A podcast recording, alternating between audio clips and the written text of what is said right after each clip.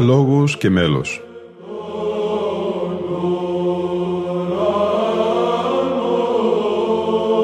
Προσεγγίσεις στη μυσταγωγία της ψαλτικής τέχνης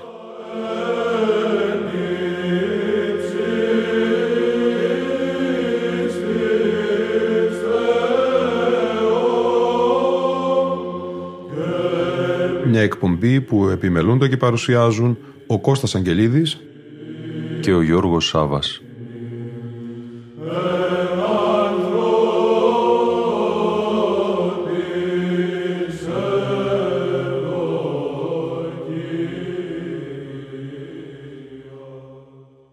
Αγαπητοί φίλοι ακροατές και φίλες ακροάτριες, στην μεγάλη εορτή των κορυφαίων Αποστόλων του Χριστού Πέτρου και Παύλου θα είναι αφιερωμένη η σημερινή μας εκπομπή.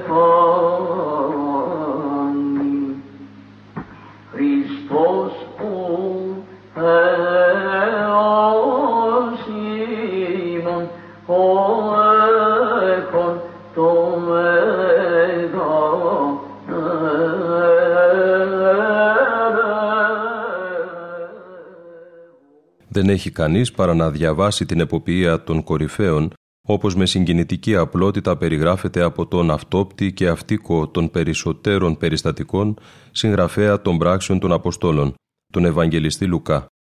Τις ακούσαμε να διαβάζονται στους ναούς μας κατά την περίοδο του Πεντηκοσταρίου και παρακολουθήσαμε στα αποστολικά αναγνώσματα των Κυριακών από του Πάσχα μέχρι της Πεντηκοστής, τα μεγάλα βήματά των για την κατάκτηση της οικουμένης, συνεχίζει ο Ιωάννης Φουντούλης.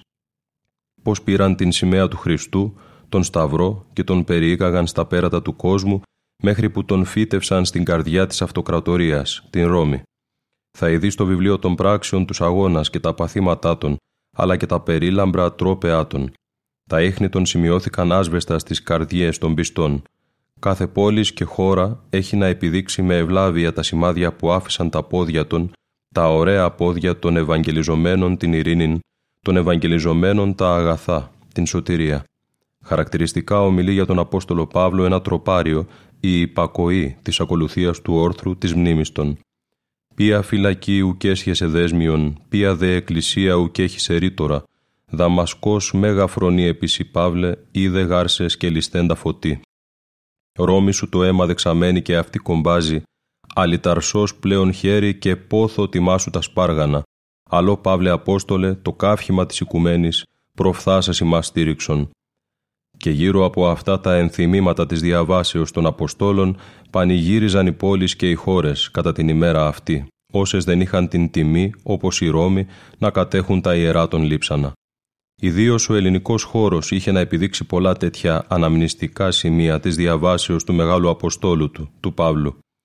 Αλλού έδειχναν και τιμούσαν την φυλακή όπως τους Φιλίππους, αλλού το βήμα όπως τη Βέρεια, αλλού τον τόπο της δίκης όπως το βήμα του Γαλλίωνο στην Κόρινθο, αλλού τον βράχο όπου πάτησαν τα πόδια του και εκήρξαν το λόγο όπως τον Άριο Πάγο στας Αθήνας, αλλού το λιμάνι στο οποίο απεβιβάστη όπως τους καλούς λιμένας της Κρήτης και στη Λίνδο.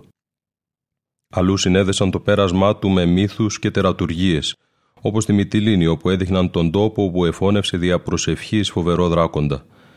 Δεν έχει σημασία αν το αφήγημα αυτό είναι μύθος. Δείχνει συμβολικά πώς αντελήφθη ο λαός το δυναμικό πέρασμα του Αποστόλου, την εξόντωση της θηριώδους ιδωλολατρεία με τη δύναμη του Χριστού.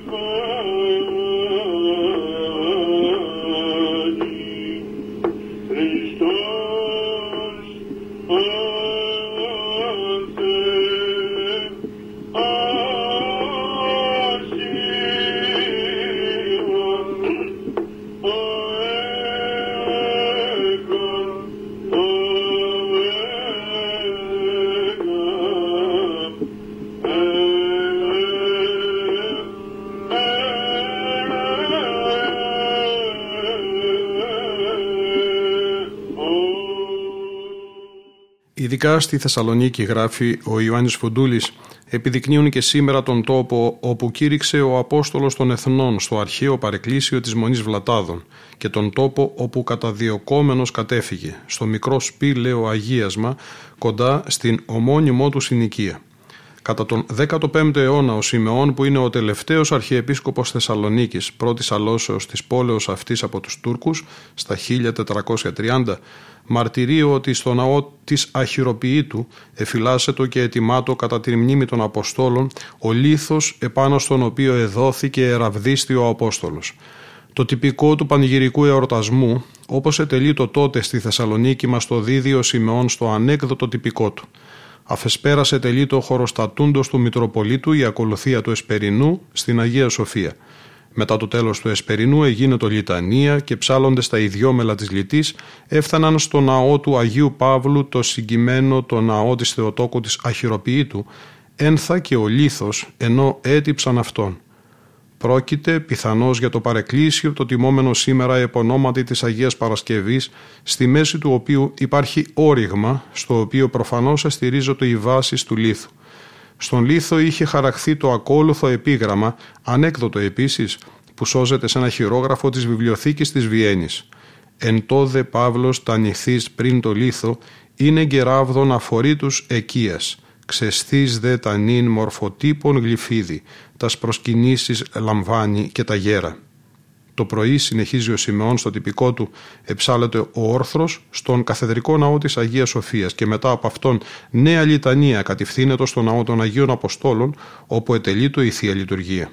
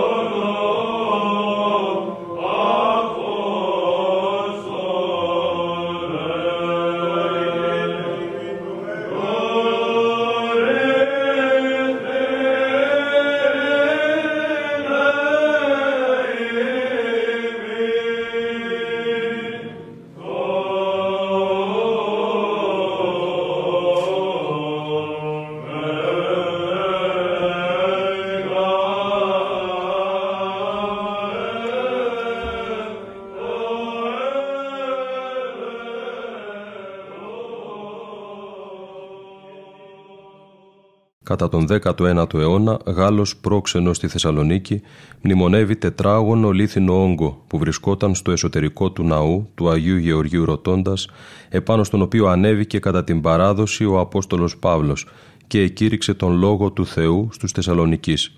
Σήμερα και ο λίθος της αχυροποίητου και ο λίθινος όγκος της Ρωτώντας έχουν χαθεί και μαζί με αυτούς εξαλείφθηκαν και οι σχετικές ευλαβείς παραδόσεις, όχι όμως και η τιμή του Μεγάλου Αποστόλου από την πόλη της Θεσσαλονίκης. Λίθοι ζώντες που μαρτυρούν τη διάβασή του από εδώ είναι οι καρδιές των χριστιανών κατοίκων της παλαιάς ειδωλολατρικής πόλεως και άφθη το μνημείο, ιδίω προς τους Θεσσαλονικείς επιστολές του.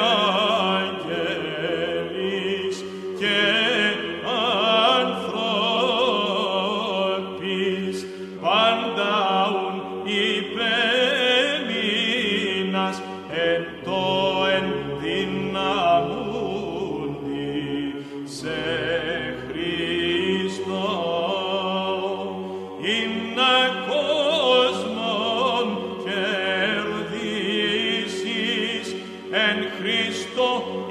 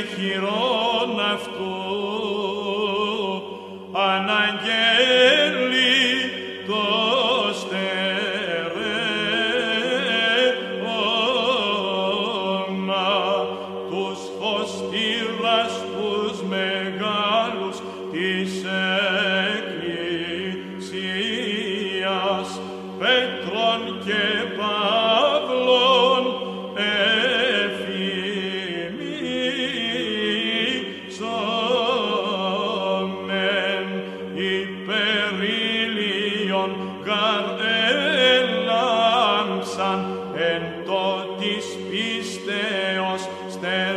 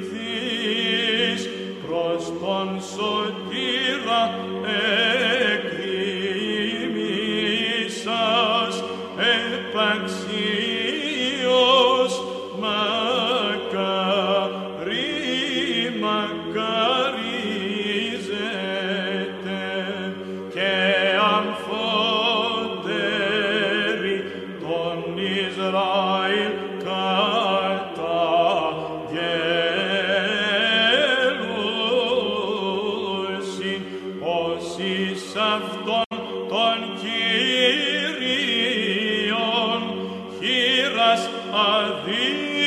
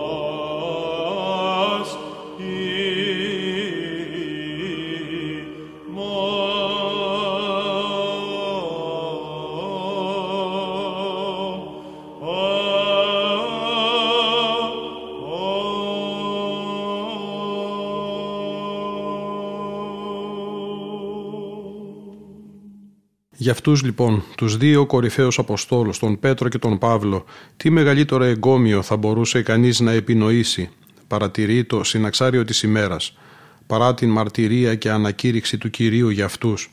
Τον μεν ένα τον εμακάρισε και Πέτρα τον ονόμασε, επάνω στην οποία είπε ότι θα ιδρύσει την εκκλησία του. Για τον άλλον δε είπε ότι θα γίνει το σκεύος της εκλογής του και ότι θα βαστάσει το όνομά του ενώπιον τυράννων και βασιλέων.